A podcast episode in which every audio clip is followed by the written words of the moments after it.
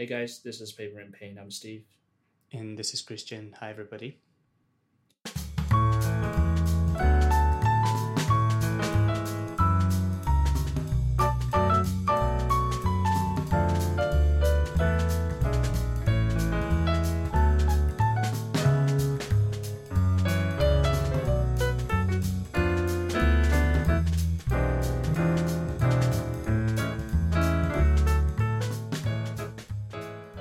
How are you guys today? How are you, Chris? I haven't talked to you for like weeks now, I guess. Feel, feels like forever. Uh, I think I was taking something that I would call a mental break, Mm-hmm. uh, which is surprisingly tied to the topic that we want to discuss today, which is pretty much just that uh, mental wellness. In uh, I think it just made me think of how important it is to just take a few moments for yourself every now and then and focus on feeling well.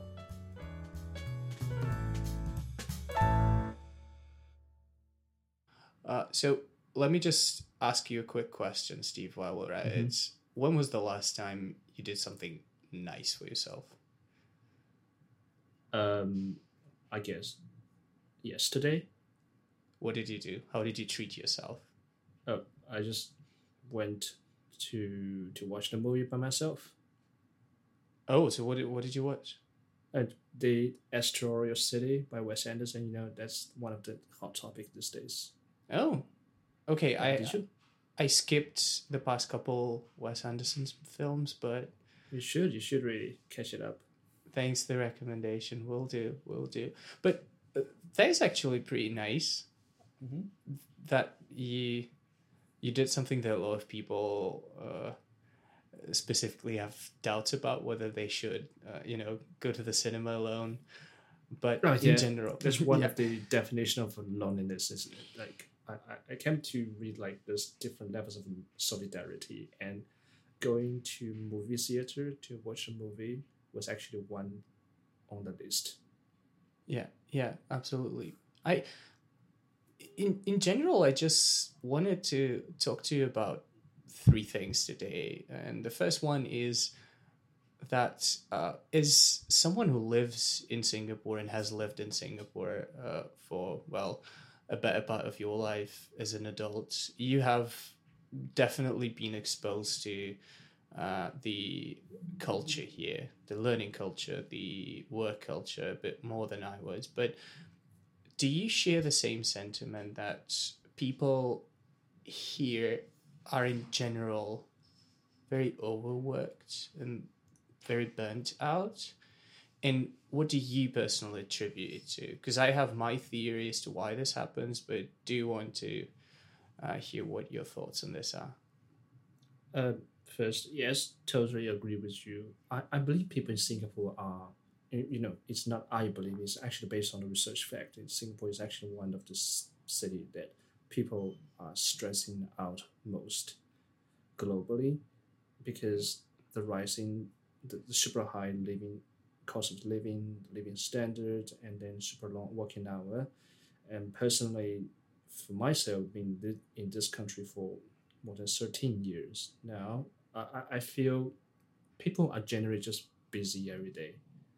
And yeah, it just overworking is one part of it. It's just like sometimes you're just being busy because people surrounding you not being busy and they're just pushing you forward. And, and you don't feel comfortable if, if you're just slowing down. You feel like you're being lagging behind and you have this peer pressure to pushing you forward, forcing you pushing uh, forward, and and something you can't really help much unless you voluntarily do something against to it.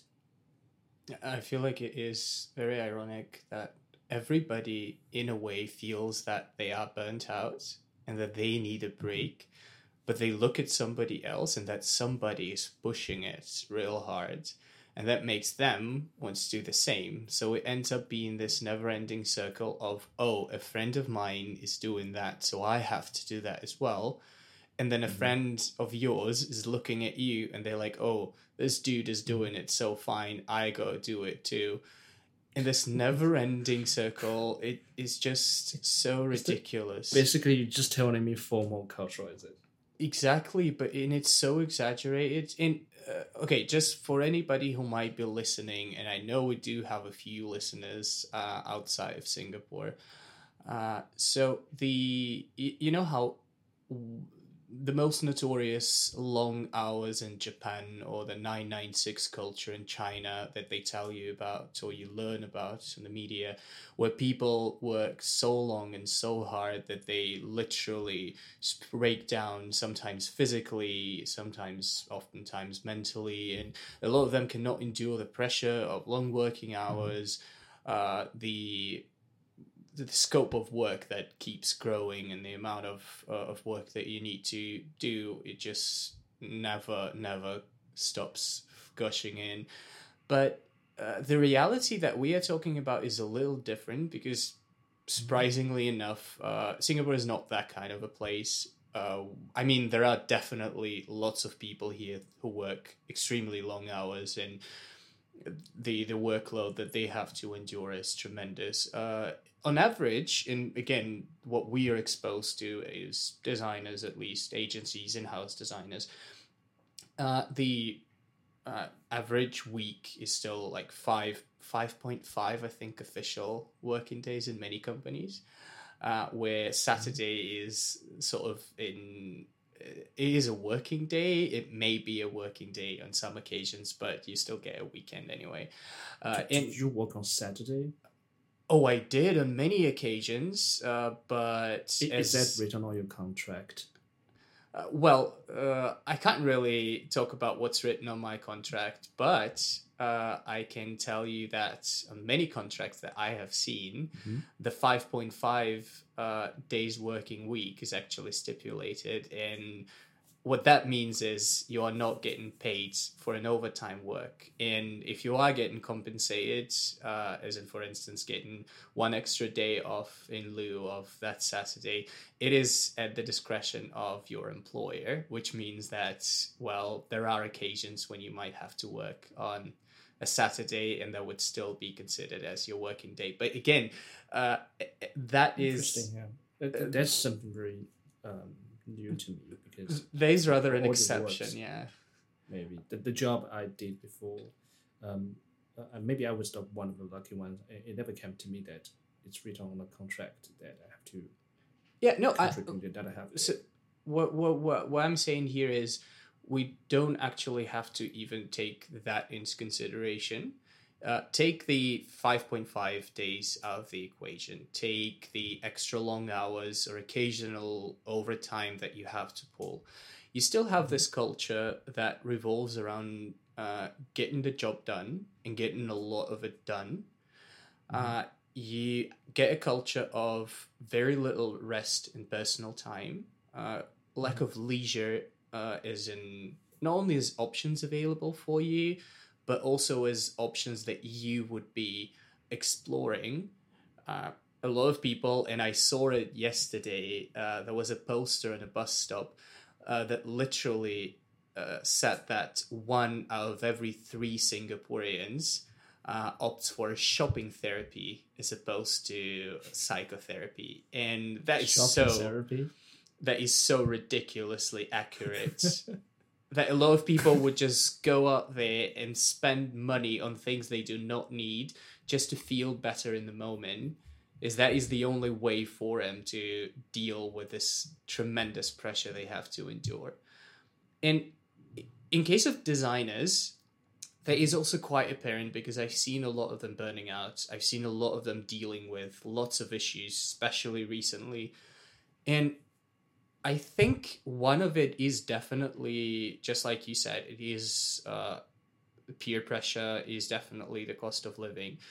But there is also one thing that we do not really talk enough about, which is the stigma around mental health and the mm-hmm. lack of understanding of what it essentially comprises being mentally healthy or the opposite, uh, having a mental impairment or just facing issues and challenges that could be solved through therapy or with medication or a combination of both. Uh, in plain words, people are not ready to seek help, and people think that help is for someone who can't function. And you would hear that, well, I'm still functioning, I'm bringing food at the table, so why do I need help? Is this something I can resonate with? Um, I think generally, just in the Asian setting, we, we are educated to to it's like we've been taught to do to to grow up into kind of person that you shouldn't show your weakness. It like don't ask for your help because that's gonna show your weakness. It show like I'm weak, I need help, and that that's not good. Basically, that that's what culture normally cultivated Asian kids from very young age. Like being vulnerable is in and of itself a dangerous thing. And mm. that puts you in a position where you can't achieve any substantial results, whatever it is you're doing. And you can't succeed in life if you're vulnerable. So you always need to conceal it. You always need to hide it from everybody and yourself. And this argument that comes in that, well, there are other people who, who get it worse. So why are you complaining? Or like, I never needed it and your grandfather never needed it either. So why do you need that? Uh, and I'm Yes. I, I, I do not want to get started on this whole well grandfather's always been uh, this miserable alcoholic uh, kind of a th- discussion where yeah if you start digging into it you would always find this personal story that would show you that well it wasn't all you know rainbows and unicorns. There's always something wrong with all of them because they suppress this so hard. But uh, it what what surprises me the most is not the fact that say older generation does this uh, and the alcoholic bit is actually like uh, something that I've seen quite a lot of uh, in in in the past and in my family in particular where you would have the older generation or especially someone a few generations removed who would have appeared as this perfect human on the surface but once you actually start like asking questions about their past or you just start digging into it you realize it was just a pile of issues unresolved untreated that resulted in them just self-destroy like opting for self-destruction because well that was the only viable option they had and what surprises me the most is that there's a lot of younger people that say the same there's a lot of younger people uh, who use the same argument that I am functioning, I'm doing fine. That means that I do not need anybody's help, and I'm again guilty as charged. I've I was just like that until very recently. It's just like that, uh, wallowing in self pity, uh, feeling constantly bad about myself, struggling to deal with all the issues that I've been facing to a point where Are you all right? that is that is a great question, and I think that is the question that we do not ask uh, each other enough. Are you all right? I'm gonna answer I- the question. we, we normally just ask how are you, but yeah, the, and, just out there's, of courtesy. there's a huge difference, right? Yeah. you ask someone how how they are and you're just welcoming them and they say well i'm good because that's the answer that you give but are you okay are you all right are you happy that is something that never comes up in those discussions i am personally doing good because uh, i got treatment that i needed desperately uh, i started therapy uh, and i only regret that i started it so late i could have saved a lot of nerves and a lot of time and a lot of uh, struggle I could have avoided if I had started it earlier. But it, I I like to think that that was you know the moment when I was finally ready for it.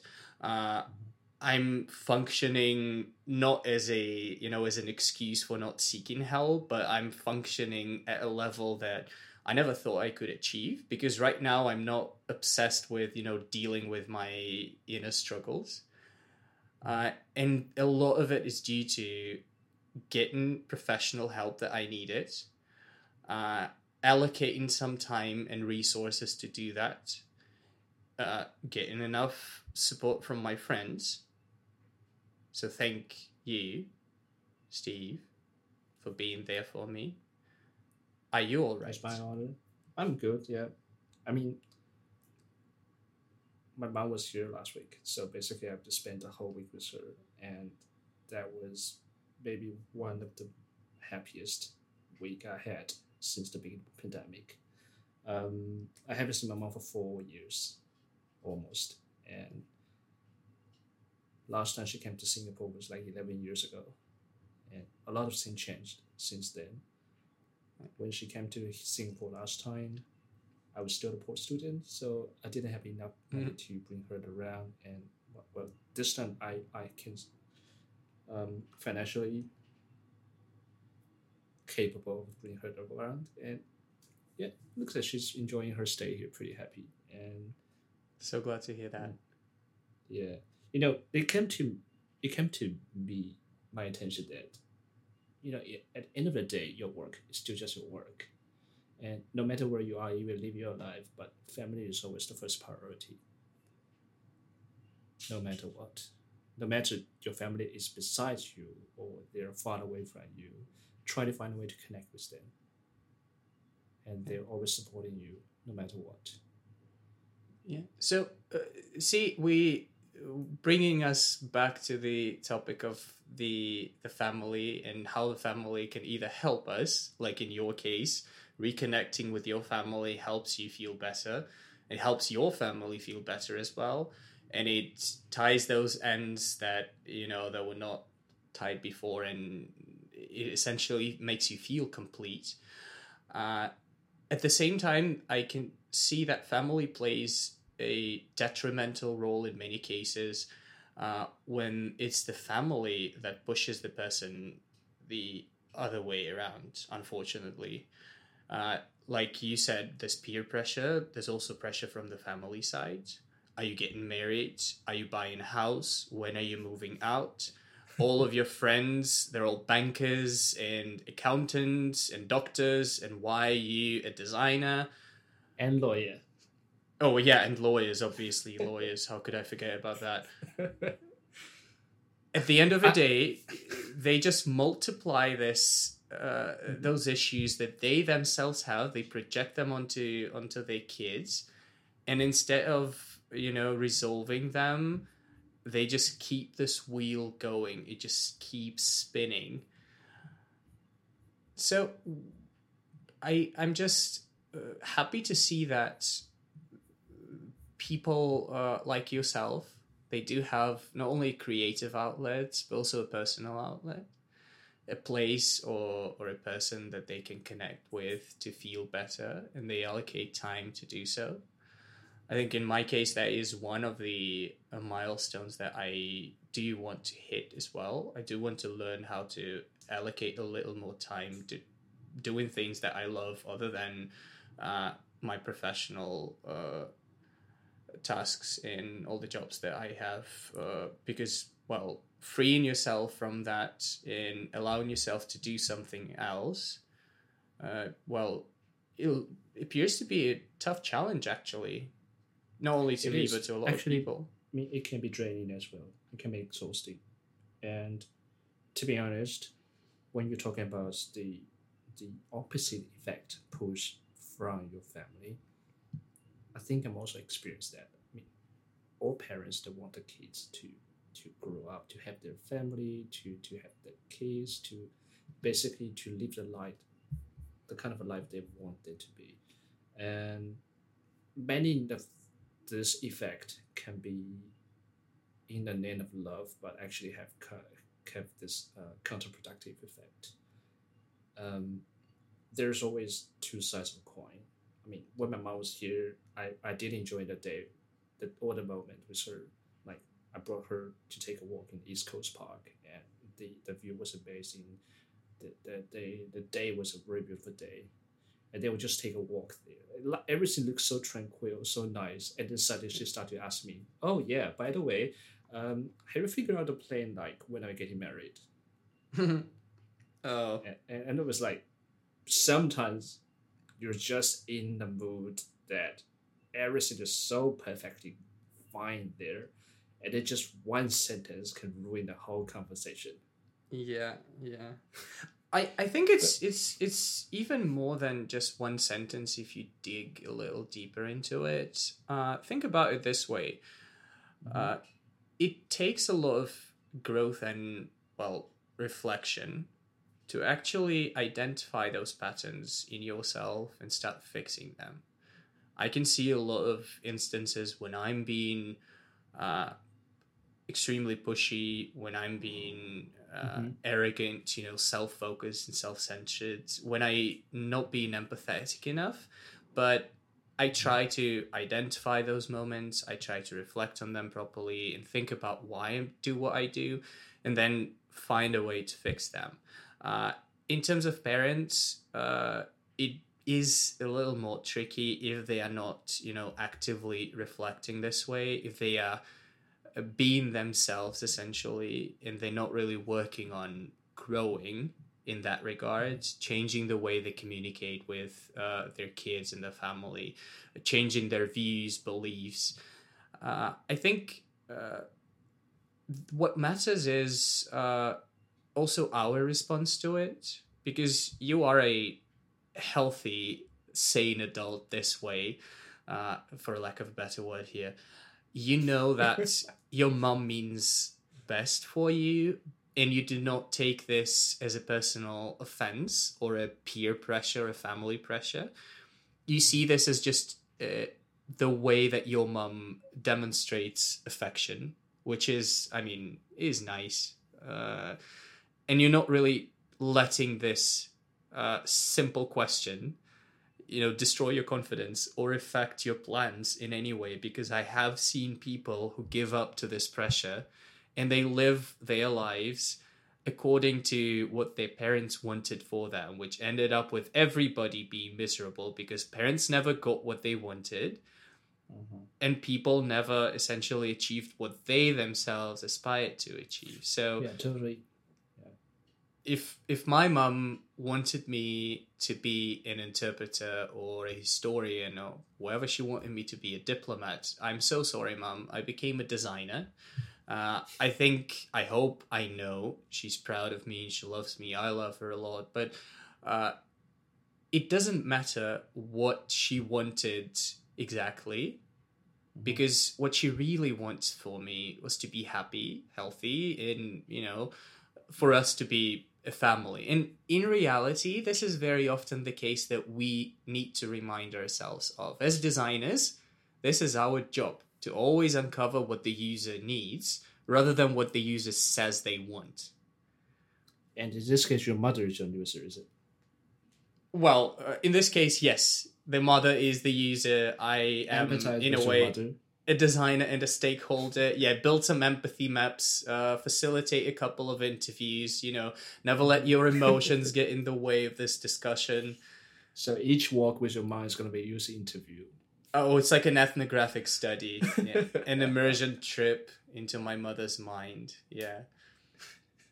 And then how do you do the testing to to prove your hypothesis? Oh, in this case, it's only experiments. You can't really do UTs because you don't have a sample that is large enough. You know, you've only got one user, so. Well, you got your dad, then Uh, well, uh, I got my Because he has the same brother. persona. I got my granny. Uh, they are different personas, though. You know, polar opposites of each other. There's like a super user. Uh, there's a novice user. There's someone who's just browsing. You know, not really involved. So you need slightly different features to make everybody feel happy. But uh, jokes aside, though, you know, uh, e- except for a few uh, for a few uh, cases when you know parents are in fact uh, dysfunctional themselves. They're facing issues and they're projecting those issues onto you. And it ends up being you know a destructive force in your life rather than anything productive. Uh, a lot of our family members uh, friends that we look up to mentors they do not Mhm. really want to dictate to you exactly what to do because they only project onto you what they themselves see as a result or an outcome of the state they want you to achieve. They want you to be happy. So focus on that. Focus on being happy and when they see that you are that would make everybody happy as well and i know i know it's not it's not clear cut like that there's it's mm-hmm. a lot more complicated than this right it's it's multi-layered and it, again it comes down to this whole discussion of seeking help and getting you know professionals involved in it reflecting on it and working on it. But at the end of the day i'm pretty sure there is an answer that is different than i did what my mother wanted. As a result i'm unhappy because it's not what i wanted to do. Do not give up on your dreams because somebody tells you that they're not going to work out you know Let, me tell you just a very simple story. Uh, you are actually quite lucky because your mother wanted you, like, to be a historian or become an interpreter or diplomat. Uh, for my mother in this case, she doesn't know what a designer is actually, or what does a product designer do. Even if I try to explain to her, i don't think my mother does either. But but one thing when, when I told my mom that okay mom I'm going to change my job. I don't want to be in architecture industry anymore. I want to transit into digital design. Oh that's a like, tough "Oh, conversation. And then my mom was like are you sure you want to do that? You like you're going to waste your four years of experience there. And I was like yeah because I feel I don't feel I want to be stuck into the old style like the mistake I have made the first step when I graduated from university. And I think now it's still early enough to make the transition to make it worthy. And my mom was like, okay, but I'm still worried about your future. And then my dad was like, just let him be. Yeah. And now, what I'm telling my mom is, I love my job. I enjoy every day. I doing something I enjoy doing. I'm dealing with people I love to hang out with. And if you don't believe, come over here, see my every day. I can probably bring around to meet a few of my friends. You see how they live their life. So Mm. my mom went actually. She, she went and greeted a few of my friends. We went out for the walk. We went out for dinner. Brought her for chili crabs, and she loved it. And now she validate her hypothesis, like Mhm. I I was happy and I'm living a happy life, and that's that's all she wants. Yeah, yeah. I think that's a really good example, right? Uh, a lot of people see this, and again, I'm not like we're not licensed therapists, right? We're not in any way trying to give anybody advice as to what they need to do. We're just sharing our stories. Uh, what I found to be working pretty well was not seeing this as as a confrontation, which is what a lot of people that I spoke with see this as as in I'm going to confront my parents about this because they want me to do that and I have other aspirations, but rather a conversation that you need to have uh, in I mean I'm I'm glad it worked in your case. Uh, it did work in mine, although again my mother never actually pushed me down any particular lane. It was just something that she tried to inspire me to do like you need to study languages. And well it, she was right uh, in that regard. They did uh, open up many different opportunities for me, but uh, I would love to see this discussion as you know as a discussion, as as a conversation, uh, a user interview, if you will, where instead of actually trying to you know state the fact, you are trying to find a way to demonstrate the value in in in this case you're trying to show that well you are achieving something or you want to achieve something that was going to make you happy well that should make everybody happy in this situation. So uh, in a nutshell do not give in to peer pressure. Allocate time uh, for yourself to do something that you love and be with the people that you enjoy being with. And if something does not work out if you feel like there's just a little too much of pressure coming from either your friends or your family try to understand what they actually mean uh, what they want uh, in a way i think that is one of the one of the critical things that we all need to do if we want to feel happier, especially in the environment that is putting us under so much pressure from all sides that demands us to work hard and work long hours with a lot of different uh, stimuli coming from everywhere and many of them being negative with a lot of sentiments you know pushing us down this like depressive lane. And do not hesitate to seek professional help Actually, that reminds me of something else. So we've been spending like half an hour talking about how we can enhance ourselves, like improve ourselves internally by um, setting up a different mindset and talk to your user. In this case, it can be your family, it can be your close friend, it can be a relative. Um, but what about the external factors? Since you just mentioned that the, the long working hour, the stress, this uh, most of the time very negative effect from your workplace, from your colleagues, and how how should we act, what kind of approach should we actually take to deal with them to to not letting ourselves um, like being dragged too much from by them? Oh, that's a question I keep asking myself every single day. Uh, look, I, I think we, we need to unpack two different uh, parts over here. Uh, the first part being, you know, just dealing with uh, the external circumstances, uh, either embracing them or trying to change them. And the second part is, uh, which I think we need to talk about as well within, you know, the the episode, uh, is dealing with uh, things beyond uh, beyond simple challenges. So, in particular, mm, mental illnesses or mental disabilities, uh, which I think contributes a lot uh, to well how we feel, how we function, especially when it's a an impairment like ADHD, which. Uh, again, maybe it's just because it's a, it's a personal thing, and I know a few things about it as I'm dealing with it, uh, uh, and I see a lot of people dealing with it as well. Uh, that contributes to many of us feeling unhappy and unwell without often even knowing what they're struggling with. So, uh, I think on the external circumstances, the answer is.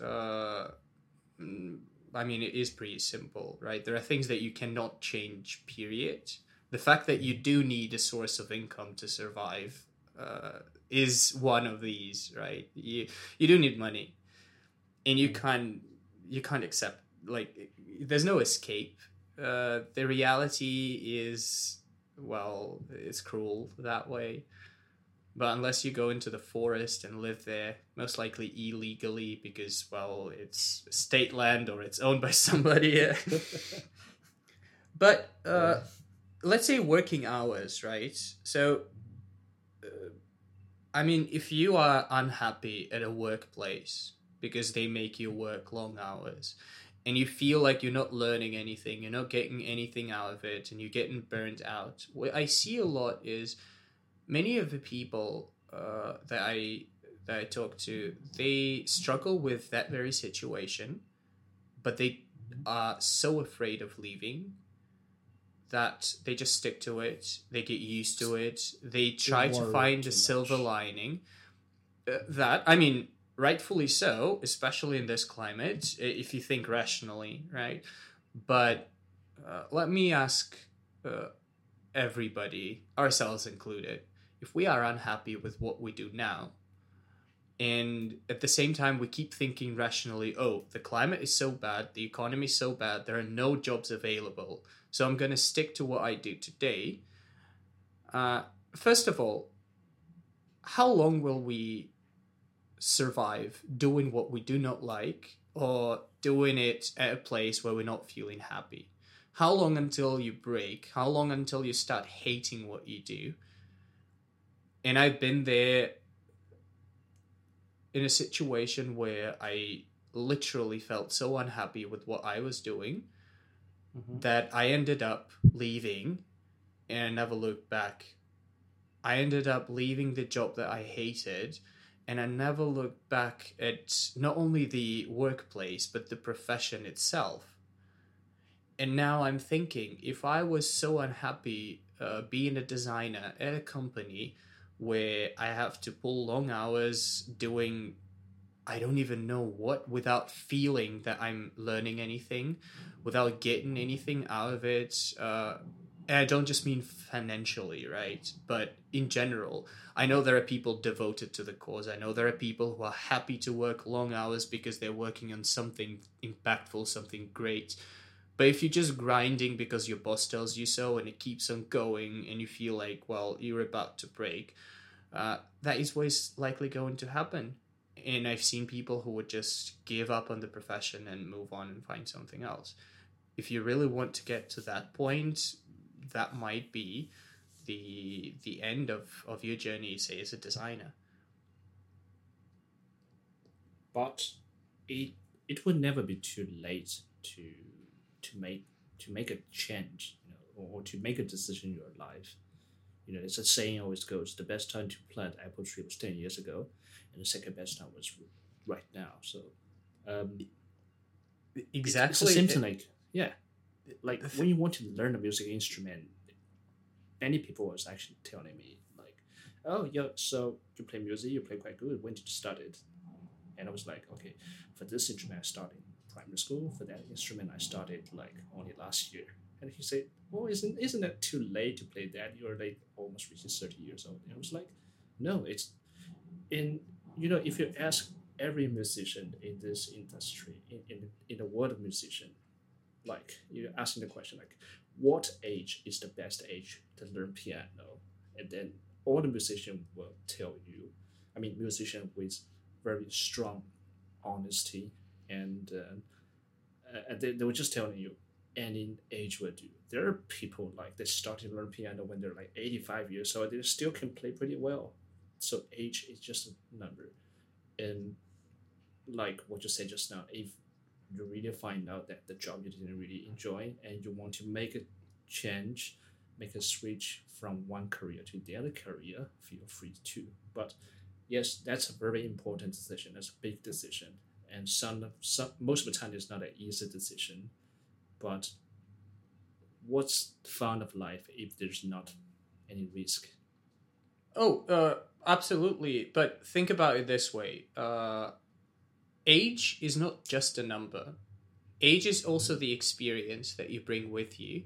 And when you transition to another field, say you want to transition to another field, you're also taking this experience with you, right? So you yes. you are effectively not the same as someone who is like fresh out of high school because you have much more to contribute right now. They may be better at certain things, you would complement them from the other side and well you would make a great team together but uh, i i want to also look at it from the like from the economic standpoint right uh, people keep saying that well the job market is bad there's no openings nothing's available think about it this way was it is it a good time to like leave your job that pays well today and start looking for something else. Well, someone would tell you, no, it's not. Just just wait it out and maybe leave like next year or in a couple years. But if you start looking back at it, you could also think, well, was 2008 also good? Well, no, maybe you should just wait a little bit and you keep rewinding like that. Oh, there's a dot com bubble of 2000. Now I need to keep rewinding all the way to 1920s to, I don't know, the pyramids. Because it's never a great time, right? That way. Because if you look at it rationally, there is never this perfect 10 year cycle when nothing's happening and it's just growing and growing and going up. There will always be turbulence. Right. Right now is not a an amazing time to be a designer period right whether you're a freelancer or you're an in-house designer an agency designer and there's not too many jobs available but it does not mean that there's nothing out there for you it does not mean yeah. that there's no opportunities even beyond design maybe it is your chance to explore something else so sacrificing mental wellness for the sake of stable pay for the sake of predictability is understandable. In I'm not judging anyone out here. I understand that people have commitments, some have families, you have bills to pay, right? You mm-hmm. depend on a lot of things and yeah, you have this like compromise threshold that you that you, you, you feel like you have not crossed yet. But at the same time, it doesn't mean that you have to just deal with it, embrace it, and you know, accept the fact that you are unhappy. Yeah. S- start exploring other things as well or maybe focus on feeling better maybe focus on getting better maybe and again every situation is different but maybe if you're pulling long hours all you need to do is just to talk to your boss and if you feel like you're not growing maybe your manager should be the one to pay attention to it and if they're good enough you know they might actually point you in the right direction and that could lead you into another good conversation where uh, you did not feel like you were growing, you were unhappy, you were ready to start looking for another job. You reflected on it, you went to talk to your boss, and you put together a plan. Uh, in many cases, fighting for your rights, or or at least you know, don't don't see this as a battle. Uh, see this as you know, just standing up for yourself. Uh, yeah. That helps a lot in do not see this as something you know that requires a drastic uh, one minute change nobody's asking you to like uproot your life uh, just try to focus on feeling well and try to identify you know just like you said things that you can change and things that you have, have like no control over if you are in a toxic environment run toxicity yeah. is really hard to get rid of and it's not worth it. Uh, find the second place, the second best option, and run. Mm-hmm. Yep, and actually, it brings me to a very, just very stoic view of things. Like, things that we have no control over, we just you can either choose to ignore it or you choose to run away from it, and at least you should stop worrying about it because why should you worry about things or thinking over and over again about things that you have no control over? And another thing when you're talking about the toxicity at work, it reminds me of the game I'm usually I recently playing. It's basically you're also fighting against your inner fear, and the fear in the game is actually um, it's like a pool of tar. It's like you know this black huh. nasty tar that's trying to drag you down, and you try to find your way out from it whenever you've been caught by them. Um, it, it's it's a perfect metaphor, like how you run away from toxic people, toxic workplace, and yeah. you are running for your life. So, yeah, brace yourself and run away from it. Exactly, exactly. Because when you find yourself a few years later and you realize that what you did was the right decision, it helped you, you know, open your eyes to what was happening to you. It helped you find a better place for yourself. Uh, you will see that, well, the only question that you would have is why why does they do it so late? Like why does they have to wait so long? Which kind of brings me to the last thing i wanted to discuss uh, which was dealing with uh, mental issues and mental impairments. Because uh, mm-hmm. the thing is that while being you know uh, in a toxic environment feeling pressure working long hours struggling with finding a new job might be uh, challenging. It, it might be tough. It may take toll on your mental wellness and a lot of people neglect their uh, the the personal side of themselves focusing on work and money uh, but in terms of mental impairments, that is the thing. In, for instance, I, I bring up ADHD. I also want to put depression there is is a uh, disease that uh, you can't really you know fix with positive thinking and cuddles, right? Mm-hmm. There comes a time when other measures just cannot do much for you no matter how much you reflect, no matter how many great people you surround yourself with, uh, if you're feeling that you might be dealing with something uh, more than just, you know, a momentarily uh, challenge, it might be more serious than you think. And in this case, it does require intervention. It does require attention a professional who would find the right treatment for you. And I've seen a lot of people here who are afraid of being judged being judged by a doctor because well why so late uh, if if you've uh, if you've been observing those symptoms for years why only now and they start chastising you for it real story uh, i've seen people who just are generally terrified of making this first step because they do not know what they're going to deal with I've seen people who think that, again, as long as they are functional, they do not need professional help. And Well, adding the if stigma. the in- doctors start to ask you why, it, it Yeah. sounds a little bit rude already. It's, you know, why itself is actually a very heavy word. Yeah. Yeah, well, there's, so- if you know, if the doctor asks you uh, in that manner, why the hell have you not sought treatment before? I don't think that is the kind of doctor you want to be treating you in the first place. Really. really no.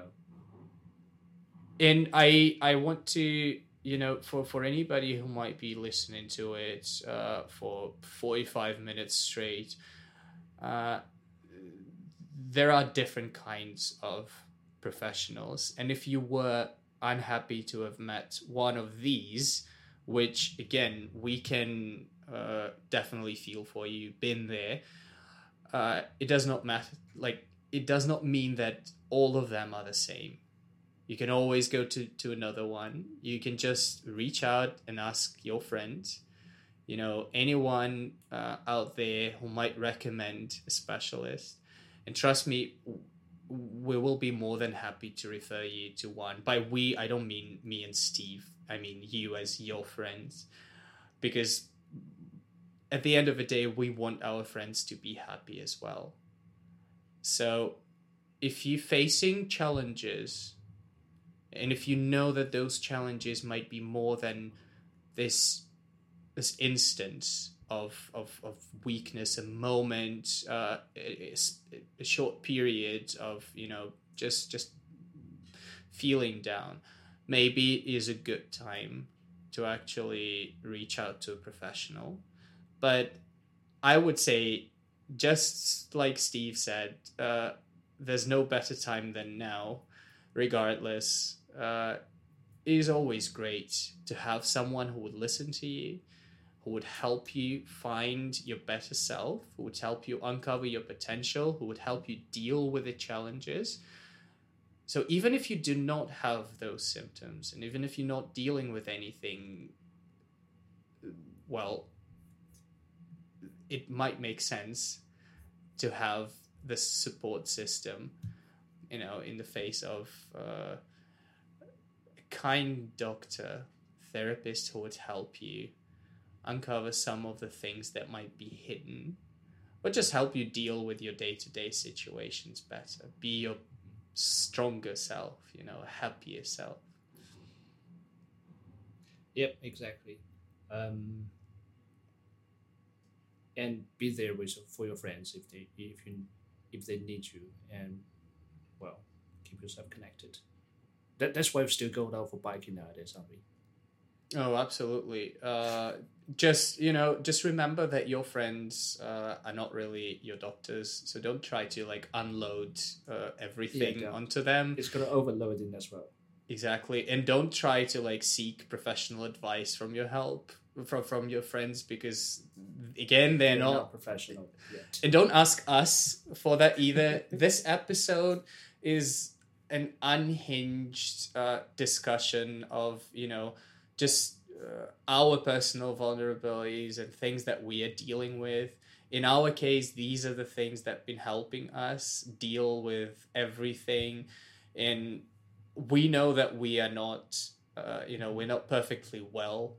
We're not perfectly happy because, well, there's no such thing as a perfectly happy person, right? But we started working on it uh, at some point of our lives, and uh, we've seen some things get better in time, and we've we've seen how it changes. You know, uh, the the world around you. I I think the last thing I wanted to say was, uh, way back then when I was still in that dark uh, dif- cloud of depression, anxiety, uh, undiagnosed uh, impairment. I I always thought that the world around me was designed to prevent me from doing things that I loved and wanted the most.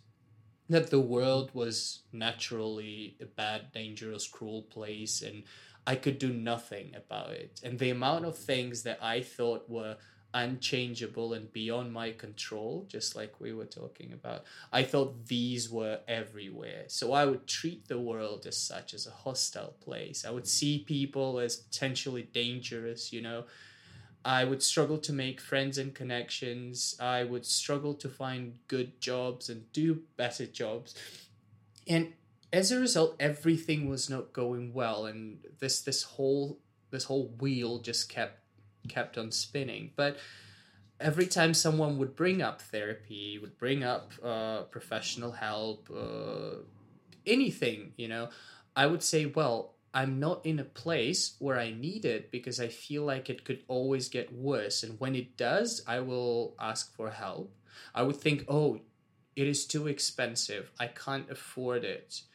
Or I would think, well, I don't have the time for it. I have other priorities right now. So I would feel, uh, I would feel bad, and I would keep feeling bad because I would be afraid of the change that this would bring and when it did happen, when I did get diagnosed, when I did get help, this transformation that occurred to me, it had also projected itself onto the world.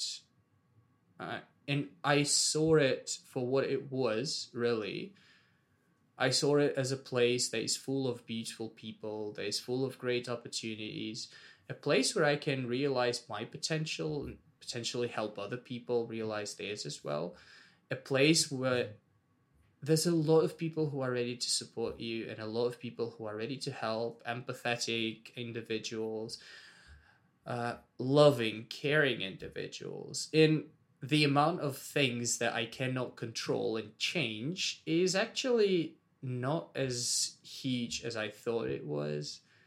So, dealing with all of this is much easier now when I get help than it than it was back then.